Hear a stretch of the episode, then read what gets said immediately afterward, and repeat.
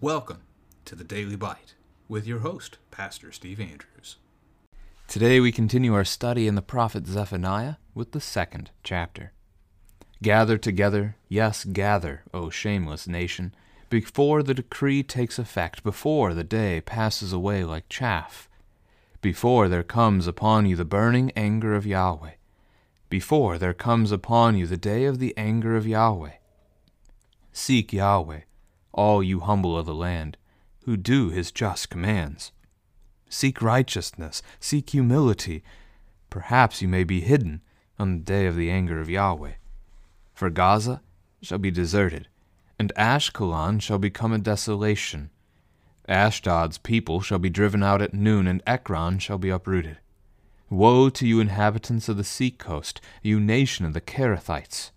The word of Yahweh is against you, O Canaan, land of the Philistines, and I will destroy you until no inhabitant is left.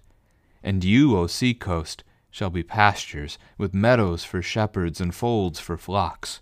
The seacoast shall become the possession of the remnant of the house of Judah, on which they shall graze, and in the houses of Ashkelon they shall lie down at evening. For Yahweh their God will be mindful of them, and restore their fortunes.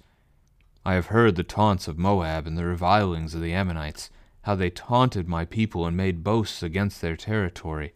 Therefore, as I live, declares Yahweh of hosts, the God of Israel, Moab shall become like Sodom, and the Ammonites like Gomorrah, a land possessed by nettles and salt pits, and a waste forever. The remnant of my people shall plunder them, and the survivors of my nation shall possess them. This shall be their lot in return for their pride, because they taunted and boasted against the people of Yahweh of hosts. Yahweh will be awesome against them, for he will famish all the gods of the earth. And to him shall bow down each in its place all the lands of the nations. You also, O Cushites, shall be slain by my sword, and he will stretch out his hand against the north, and destroy Assyria. He will make Nineveh a desolation, a dry waste like the desert. Herds shall lie down in their midst, all kinds of beasts, even the owl and the hedgehog shall lodge in her capitals. A voice shall hoot in the window, devastation will be on the threshold, for her cedar work will be laid bare. This is the exultant city that lives securely, that said in her heart, I am, and there is no one else. What a desolation she has become, a lair for wild beasts. Everyone who passes by her hisses and shakes his fist. This is the word of the Lord. So this prophecy in chapter 2 from Zephaniah is going to begin with the idea of repentance. That's why God is calling them together, to gather together before the day comes upon them. Because what happens when the day comes? The day comes and judgment is had. The day comes and there's no more opportunity to repent. I always think of the flood with this, that Noah builds the ark. We don't know how many years it took him to build the ark, but he was at it likely for several. The neighbors may have seen it, and pondered and wondered what a strange sight this was, and a strange thing for him to be doing. And as they do, they might have asked him about it, at which point he tells them what God has said. It's an opportunity for them to repent, and yet they don't. Then, however, when the ark is sealed and shut, and the flood waters start to come, you can imagine how those same neighbors might have ran to the ark and started pounding on the ark and seeking to get in. But they couldn't. The door was shut. And Jesus, again, in his parables, is going to teach in this fashion as well, the idea of the bridegroom who comes, and the 5 virgins had their lamps ready and the other 5 didn't, and so he takes the 5 who were ready to the party while the other 5 were off doing their thing in the market, buying more oil. And when they come, he doesn't open the door to them. The door's shut. The judgment has come. So there is a period of repentance. There is a time for repentance, and that time is now, as Jesus Christ says in his first sermon in Matthew chapter 4, verse 12, that section, verse 17 specifically. Repent, for the kingdom of heaven is at hand. You have the opportunity. Today is the day to confess our sins. Confess before the judgment comes. That's the opportunity here. The day passes away like chaff. Your opportunity to repent will just be blown away. Chaff is the flaky stuff, the shell of the wheat that falls off and is just gone. It's useless. Blown away by the wind. Seek Yahweh, all you humble of the land who do his just commands. And Jesus will also tell us to seek the Lord in his righteousness in his Sermon on the Mount in Matthew 6. Humble of the land, those who are not prideful. Many write about the dangers of pride in Scripture. We are to not think highly of ourselves. That's not why we're here. We're not even here to think of ourselves. We're here to love God and our neighbor.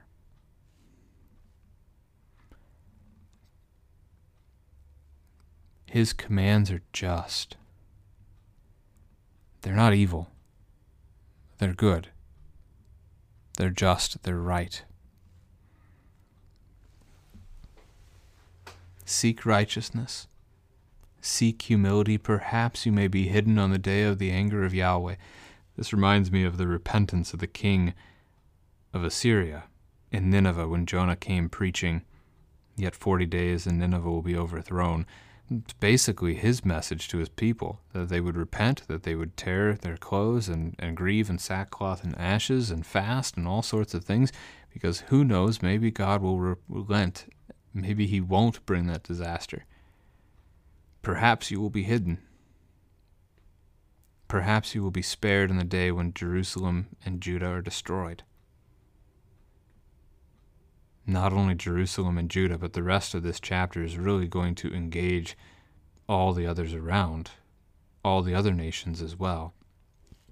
Could be a good family conversation to talk about these other places and see if they can remember any of the stories of God and God's people as they interacted with these other places.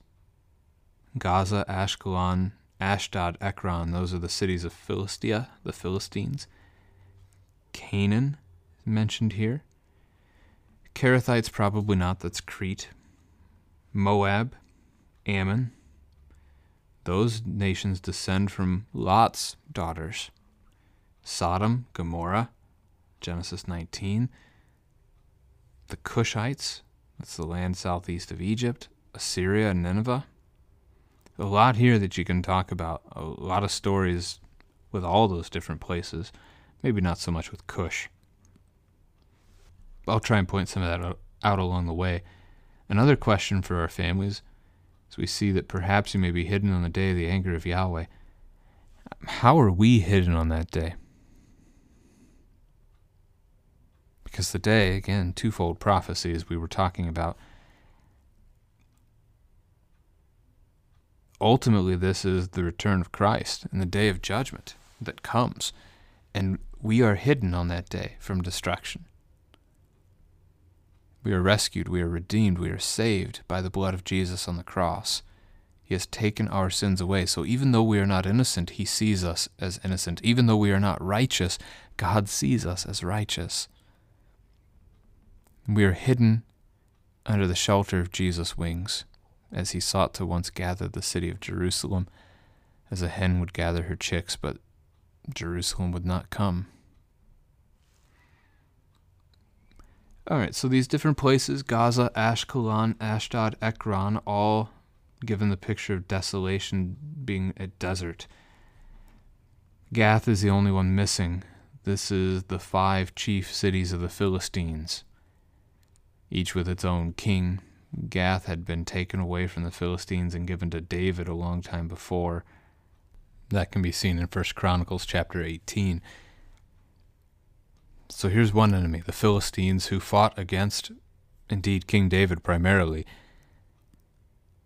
But even in the time of the judges, they're the enemy that Samson fights against.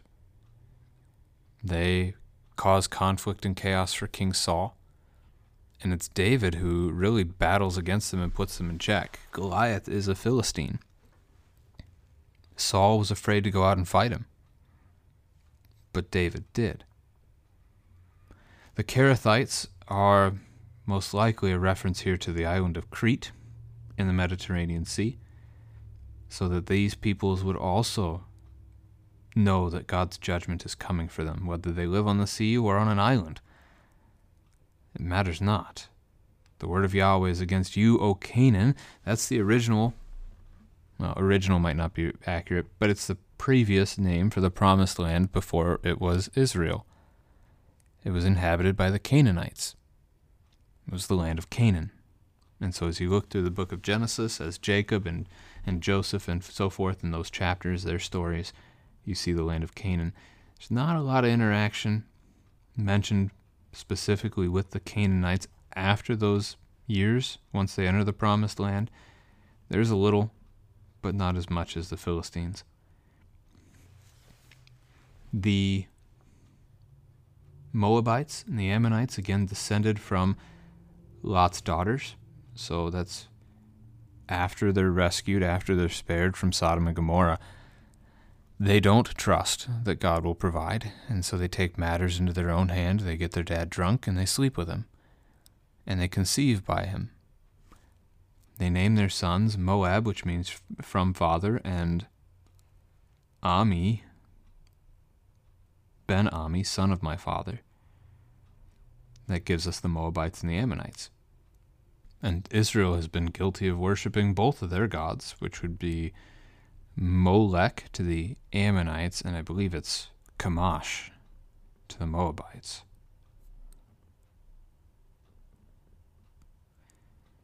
God, however, is going to use both of these peoples to fight against his own people, the Jews, Judah, in 2 Kings chapter 24. In the years of 609 to 598 BC, they're going to be raiders against them. They're going to be involved in many other conflicts with God's people as well. God is going to ultimately destroy them as he did Sodom and Gomorrah, which is a reference back to Genesis 19, upon whom God rained fire and brimstone from above, so thoroughly destroying their two cities that they may indeed have been included into the Dead Sea at that point, engulfed in its waters. Cush, we don't know as much about. It's southeast of Egypt. Similar descent. Assyria, definitely, and Nineveh. God spared them in the day of Jonah the prophet. Jonah didn't want to go to them. He wanted to see them destroyed. He was afraid that God would be merciful and forgive them. That's what you get if you read all of Jonah's book. Jonah 4 comes out quite cleanly. What's the issue? And yet God did spare them anyway. But nonetheless, they don't remain in that repentance. They turn back to their wicked and evil and destructive ways and rebel against God again. And so that judgment's going to befall them. He will use Assyria to destroy Israel, but then he will destroy Assyria by the hand of Babylon. So destruction comes for those who do not repent. He's giving them the opportunity to do so. All right, what else jumps out in the text today? Verse 7, the sea coast shall become the possession of the remnant of the house of Judah. When Babylon takes the Jews captive in 587 BC, which you can find in 2 Kings 25, the poorest of the people are left behind in the land to work the land, to grow vines, and so forth. The remnant of the house of Judah shall graze there. Even in Ashkelon they will lie down, so even in the cities of the Philistines. God will take the lands of these other enemies away from them and give it to his own people. Yahweh their God will be mindful of them and restore their fortunes. 538 BC, after Cyrus, king of Persia, defeats Babylon, he sends them home. He allows the exiles to return to their home, even pays to help rebuild their community and the temple. So God has heard how Moab and Ammon have taunted his people, how they have fought against his people. He has seen, he has answered, he has fought against them himself. He will put them to an end. They will be destroyed utterly. And God swears it, right? Verse 9, therefore as I live, declares Yahweh. They're not getting out of this one. The remnant of my people shall plunder them, the survivors of my nation shall possess them. Once again, God caring for his own people. Even though they've been destroyed as well because of unbelief, God spares a remnant, a faithful remnant who trust in him, and he gives them the possession of their enemy. That reminds me of Jesus' parable of the talents, that you have the man with the 5, another with 2, another with 1. The master entrusts to them as he goes out on a journey. The one with 5 earns 5 more. The one with 2 earns 2 more. The one with 1 buries it because he's afraid of the master. When the master returns, he says, well done, good and faithful servant, to both the guy who had 10 and 4, the ones who had 5 and 2 originally. Come, enter into the joy of your master. But he ends up taking the 1 talent from the guy who had nothing and giving it to the one who had 10. This is a picture of the day of judgment, that even what you have will be taken away from you. So if you don't have faith, all you have is your worldly stuff. And on that last day, that worldly stuff is going to be taken away from you. You'll truly have nothing. And that then is given to those who had is a reference to the new creation, that we'll get to be there, and the Lord will give us authority in that place, dominion, to reign together with Christ in caring for the new heaven and the new earth. This shall be their lot in return for their pride. Pride is a sin, a very dangerous sin, that causes us to look to ourselves instead of to the Lord, because they taunted and boasted against the people of Yahweh. This is why Obadiah the prophet writes against Edom in his short 1-chapter book. They too, the same thing, pridefully trusted in themselves, mocked the destruction of God's people, so forth. Yahweh will be awesome against them. This is a rare, true use of the word awesome in English today. Awesome means worthy of fear. Awe, fear, and then the some suffix means something is worthy of something. His action against them will be worthy of fear. Just as when he even descended on Sinai and the people were terrified, or when even he sends an angel, a messenger, and people are terrified. God's action, his judgment, will be terrifying. He will famish, starve out all the gods of the earth.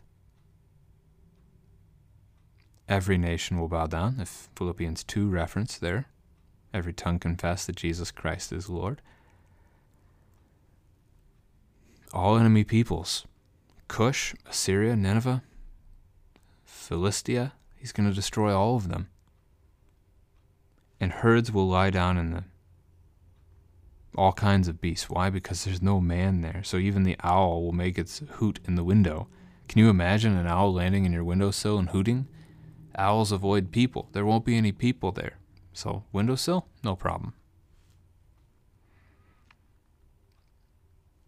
All their work will be laid bare, exposed to the elements, exposed to destruction. This is the exultant city that lives securely and said in its heart, I am and there is no one else.